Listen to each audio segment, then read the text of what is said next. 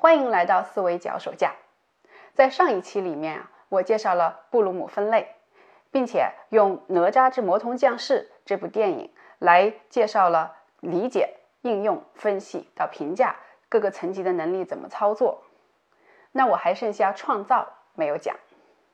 在很多人看来啊，创造就是天马行空的想象力，就是灵光一现的灵感。那对比前面这几种能力啊，不难不难有这样的一种印象，就是你看，从理解到评价，他们似乎都是一种收敛式的思维，都是有章可循的。但是你看创造的话，就好像是发散性的思维，是无章可循的。这就好像禅宗里面北北派的那个宗师神秀和南派的宗师慧能之间的那个著名的公案。神秀说：“身是菩提树，心如明镜台，时时勤拂拭，勿使惹尘埃。”这就好像说，从理解到评价那些能力啊，不管怎么难吧，我每天练，我不停的练，总是可以日益精进的吧。但是创造力就好像是慧能说的：“菩提本无树，明镜亦非台，本来无一物。”何处惹尘埃？创造力这个东西本来就无章可循，你叫我怎么锻炼呢？让我们来看看布鲁姆分类里面的创造指的是什么样的东西。布鲁姆分类啊，其实有两个版本：一九五六年的版本和二零零一年的版本。那这两个版本之间最大的区别啊，就是它最上面的两个层级掉了一个个。那原来在旧版里面的第六层的是评价，他把它新版调到了第五第五层级，而原来在旧版的第五层级的呢，是叫做综合的这么一个东西，他把它调到了第六层级，并且改名为创造。那我一开始看的时候就很不得要领，怎么综合就是创造呢？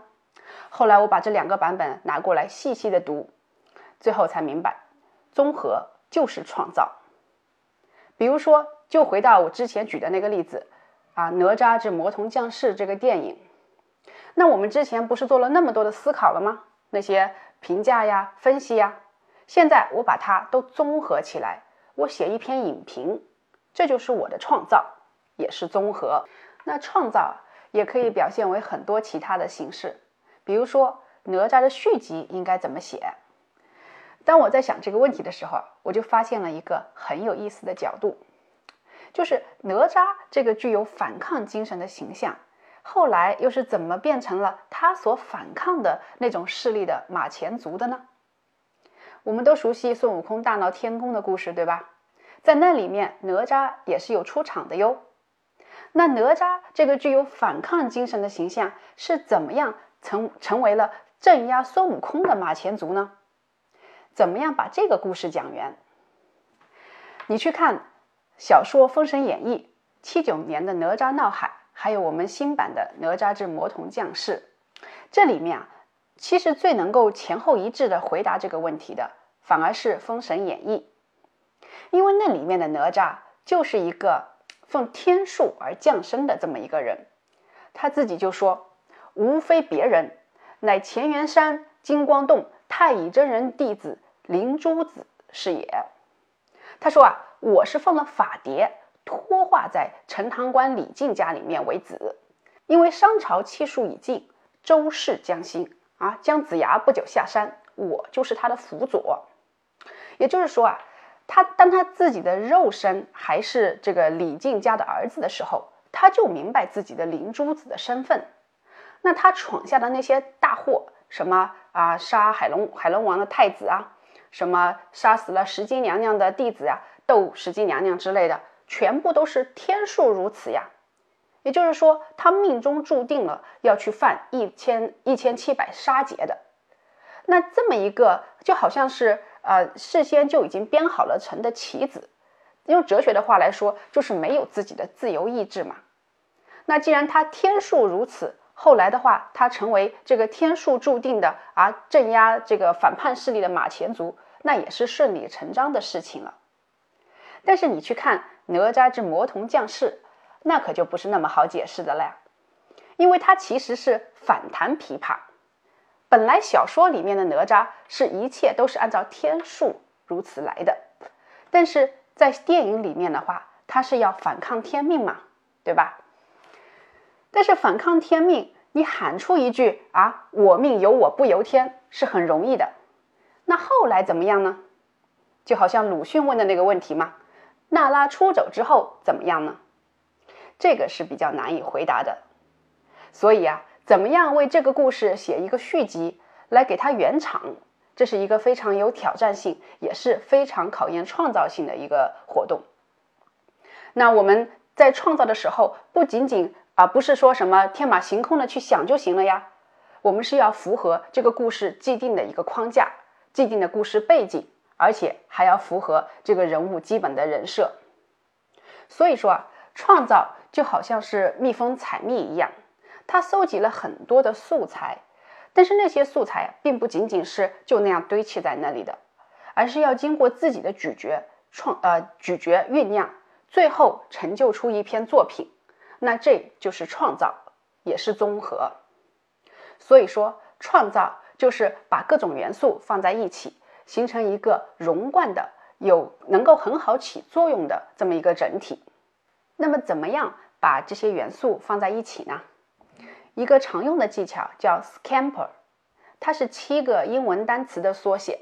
那它说的是这样七项：第一是 substitute，也就是替代；第二个是呃 combine，就是结合；第三个是 adapt，就是改造；第四个是 modify，就是啊修改它的大小呀、尺寸呀等等。第五个是 put to another use，就是用作他图，用作其他一种图呃用途。第六个是 e，就是啊 eliminate，就是消除一些东西。那最后一个是 r，是 reverse，就是反转。比如说，我给你举个例子，iPhone，对吧？iPhone 这个这个产这个产品以及它的这个演进的过程啊，就很好的体现了这个 Scamper 它的这个思路。比如说，第一代 iPhone，它把那个啊这个虚拟的键盘来替代实体的键盘，然后它呢把这个照相机的功能和这个手机的功能结合在一起，它把照相机的那个啊闪光灯把它改造成了一个手电筒，那它修改屏幕的大小尺寸，它又把这个手机来用作打游戏，这个是用作他图。那后来的这个苹果手机啊，它取消了那个圆的那个 Home 键，那它就是消除。最后一个反转，比如说它的那个预测文字输入功能，也就是反转了我们这个文字输入的这么一个流程。你看啊，这些的创新啊，有些它的脑洞开得很大，有些的话也只是一些微调。我把这个称作为创新距离。那你看第一代 iPhone 它出来那么让人耳目一新。其实，在我看来，就是创新距离比较大。那它创新，并不是说什么东西、什么东西都是它的原创。就比如说那个触屏的那个技术，也不是它的原创呀。一九九二年的时候，那 IBM 就已经设计出了世界上第一台可触屏的移动电话哟。那它的 iPhone 的这个嗯厉害之处，就在于它把这些元素都拿过来为我所用。这也是乔布斯的厉害之处。就是说，他有一个非常好的判断力，他知道什么样的元素应该拿过来为我所用，以及怎把它们拿过来之后，用什么样的一个方式组合在一起，能够形成一个融贯的、优美的这么一个整体。由此啊，我又想到什么是山寨。山寨的产品啊，在很多人看来啊瞧不起，但是在我看来，山寨的产品就是创新。只不过有些山寨的东西不过是创新距离比较小罢了嘛。比如说我们中国人一开始做手机，对吧？做出了双卡双待，那就是在这个前面我讲的那个 Scamper 那个技技巧上面的那个 Modify 那个层面上的创新嘛。Modify 就是修改嘛，修改大小啊、数量等等。你看现在的苹果不也开始支持双卡了吗？你再回到《哪吒之魔童降世》这个电影。它不也是要素的重新组合吗？啊，一个脱胎于这个古典神话的这么一个故事框架和人物，加上现代的包装和笑料，只不过吧，有些这个元素啊，它安插的比较的自然，有些元素呢就略显尴尬，也就是不够融贯罢了嘛。讲了这么多呀，肯定会有人不以为然。我们看电影嘛，就是图一个乐呵，你整那么多，你累不累呀？哎，我同意这一点。我们看电影很多时候就是为了娱乐。我之所以讲这么多呀，主要是为了说明两点。第一，如果你如果你不仅仅是为了娱乐去看电影，如果你还想对它进行一些深入的思考，那么我为你提供了一套思考的可操作的方法。第二点也是更加重要的一点，这套方法可不仅仅是只适用于电影哦。思维方法是相通的，孔老夫子不就说过吗？举一隅不以三隅反，则不复也。意思是什么呢？就是我跟你说了，这个桌子的这边这个角，如果你推不出其他三个角的话，那我也就不用叨叨什么了嘛。举个我自己的例子来说吧，我在上大学的时候选修了一门课，叫中国古典小说鉴赏。我到现在还记得那个那个课程上面的期中作业。不是记得我自己的作业哦，而是记得老师向我们展示的一位很好的一位一位写的很好的同学的作业。那这个同学写什么呢？他写的是对比这个呃小说《三国演义》里面曹操临终的时候所说的话和这个刘备临终的时候所所说的话。那这个同学是怎么分析的呢？他说啊，你看这个小说里面，曹操临终的时候，他都操心些什么事情啊？他就特别操心他的那些妻妾在他死后的命运，他就把他大小老婆都招过来啊，说：“你看我老头子一闭眼之后啊，你们啊命这个日子可就要苦了，那你们呢就多勤快一点啊，多织点布，卖点钱，可以养活你们自己。”就非常的婆婆妈妈，一点都不像一个那个一国开国之君的那么一个气象。你再去看刘备。我们都我们都很呃熟悉的一个情节是白帝城托孤，对吧？他对诸葛亮托孤，那他跟诸葛亮说什么呢？他说：“你看我死了之后，我的儿子刘禅，对吧？他可以辅佐，你就辅佐他；他如果不值得辅佐，你可以取而代之。你看是何等的胸襟气象啊！但是这个同学的文章啊，之所以让我到至到现在仍然是印象深刻。”就在于他接着分析道：“他说，曹操啊，你别看他婆婆妈妈，他其实是并不担心自己的江山嘛，因为他知道自己的江山后继有人，所以他根本就不用操心那些。然后你再去看刘备，看起来非常的慷慨大方，但实际上是非常的担心自己的江山在死后不保，所以才会对诸葛亮说那样的话。你看。”这位同学的分析，就是因为他运用了这个分析里面的区分这样一种技能，而且他也运用了，比如说对人物的言行进行去探索它背后的原因，也就是这个原因的解释和归属，然后把所有这些分析写成了一篇文章，也就是综合，也就是创造。那对比这位同学，我那个时候在干嘛呢？我还记得我自己写的文章啊，是这个关于小说《七侠五义》的。那我写什么呢？我就写啊，里面的小里面的那个展昭是多么多么的了不起。我之所以写那个，是因为我当时看了这个电视剧《七侠五义》之后啊，为那个里面那个帅帅的展昭迷得一愣一愣的，所以也对这个小说里面的展昭爱屋及乌了。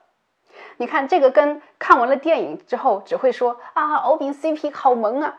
有什么区别呢？这也就是那个时候的我缺乏高阶思维的训练所导致的呀。所以你看，思维能力是相通的。如果你能够把一个电影分析的头头是道，那么你也能够在课堂上写出一篇漂亮的论文来。思维这个东西啊，就像是肌肉一样，是锻炼出来的。我们锻炼肌肉的时候啊，是需要一个区域一个区域有针对性的模块化的练习。那我这里介绍的布鲁姆分类呢，就是锻炼思维的模块。不仅理解能力、分析能力、评价能力可以去锻炼，而且就是创造力这样的也可以进行锻炼。在这方面啊，我一直很欣赏大师兄神秀的态度，时时勤拂拭，因为这是实实在在的，这是可以操作的，这是可以让我们日益精进的。业精于勤，荒于嬉，难道不是吗？